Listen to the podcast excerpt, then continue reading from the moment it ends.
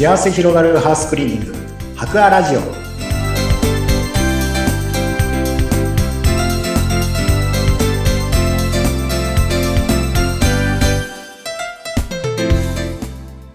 こんにちは。株式会社博アの田中洋平です。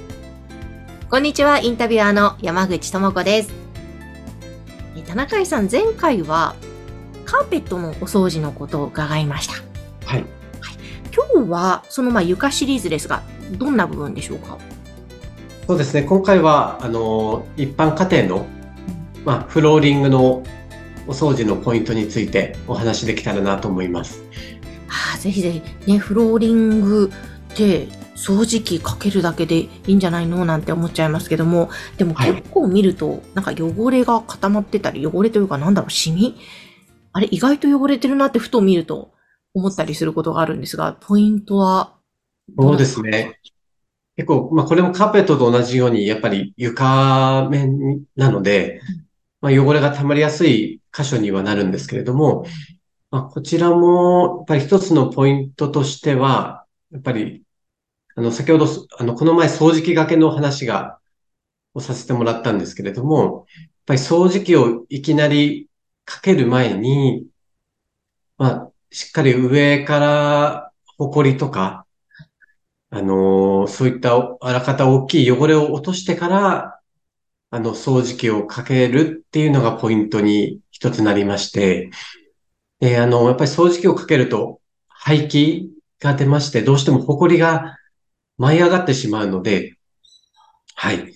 あの、掃除機から出てくる排気で、あの、結構ふわふわした、まあ、結構乾燥した埃とか、そういったものが、こう、飛び散ってしまって、はい。せっかくいきなり掃除機をかけて床面掃除したのに、また後から埃が 落ちてきて、もう一回また掃除をしないといけないっていうことになりかねないので、はい。まあ、せっかく床の掃除をするなら、まあ、上からうん、ちょっと埃をさーっと落としていただいて、はい、それから掃除機をかけるっていうのが大事なポイントになるかなと思います。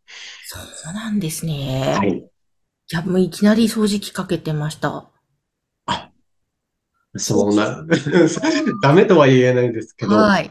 っぱり、あのー見えないところからまた掃除機かけた後に上からまた埃が落ちてくるっていうことになりかねないので、うんはい。意外と周りの結構テレビとかですね、いろいろ埃っていろんなところに溜まりやすいので、ねはい。せっかく掃除機をかけるなら、そういった埃を全、上から落としてからかけてもらえたらなとは思っています。おそうなんですね。あの、よくクリクイックルワイパーか。そういうのとかありますよね。あの、あドライあいうので、はい。ドライとか、あと濡れているものとか。はい。ああいうので、日々、毎日、なんかこまめにやっておくのもいいんですか？掃除機かけなくても、例えば。あ、そうですね。もう掃除機使わないでそれでやるっていうのも一ついいかなとは思います。うーん。これもやっぱり良いんですね。そうです。それはそれで使ってはい 全然うん大丈夫ですね。プラス掃除機もやっぱり、クイックルワイパーで毎日やってるからいいわ、じゃなくて、掃除機も一週間に一回、それ毎日やってるんなら、掃除機は一回、一週間にとか、やっぱり、組み合わせた方がいいんでしょうか？そうですね。どこを掃除す、まあそうですね。細かいところだとやっぱり掃除機でうん。してあげた方がいいかなっていうのがあるので、使う箇所によってうん、うまく組み合わせてもらえればいいのかなと思います。はいなるほど、。なるほど。わかりました。で、あとは、あの、フローリングなので、結構木材うん。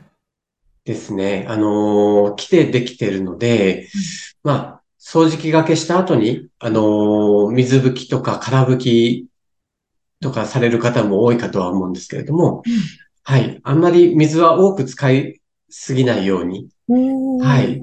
まあ、水でびちゃびちゃにした状態で、はいあの、拭くのではなくて、まあ、ある程度絞ったうん、あの、雑巾とかで、あの、水拭き、空拭きで仕上げるっていうのが大事になってきます。うーん。これ、あんまりにも水、べちゃべちゃでやっちゃうと、木でできてるから、ちょっとよろしくないんですか？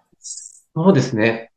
結構水が、あの、入り込んでしまいまして、あの、結構、反り上がってしまったりとか、うん。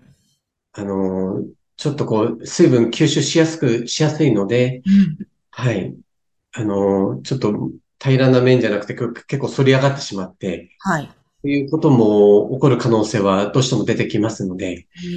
はいまあ、どうしてもひどい汚れになってくると、私たちでも掃除するときはうん、結構強い洗剤使って、水びしゃびしゃにして、フローリングのお掃除することもあるんですけれども、うん。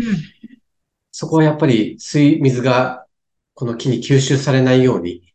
できるだけ早くその水を吸収してうん。掃除をするっていうのは心がけているので、はい。もしご家庭でお手入れする場合は水はあまり使いすぎないように、うん。わはい。されたらいいかなと思います。かりました。他にはありますか？何か。フローリングはそうですね。うん。ちなみにワックスとかってかけてる方結構いらっしゃるかなとは思うんですけれども、はい。はい。で、まあ、ワックスは結構、あの、剥がれやすくはなるので、うん。あの、やっぱり、どうしても毎日歩いてる箇所になるので、はい。はい。まあ、定期的にワックスを入れてあげて、まあ、素材を傷つけないように、はい。お手入れするっていうのが大事かなと思います。なるほど、なるほど。ワワックスも大切なんですね。そうですね。ワックスは、あの、元の素材をうん、こう、守るために、まあ、塗る、塗ったりしますので、うん。はい。あとは結構光沢が出て、出るような形になりますので、はい。結構見た目もうん。ちょっと綺麗になるかなということで、はい。ました。そっか、じゃあ、あの、あまりワックスって考えたことなかったけど、ちょっと長くし綺麗に保つには大切なんですね。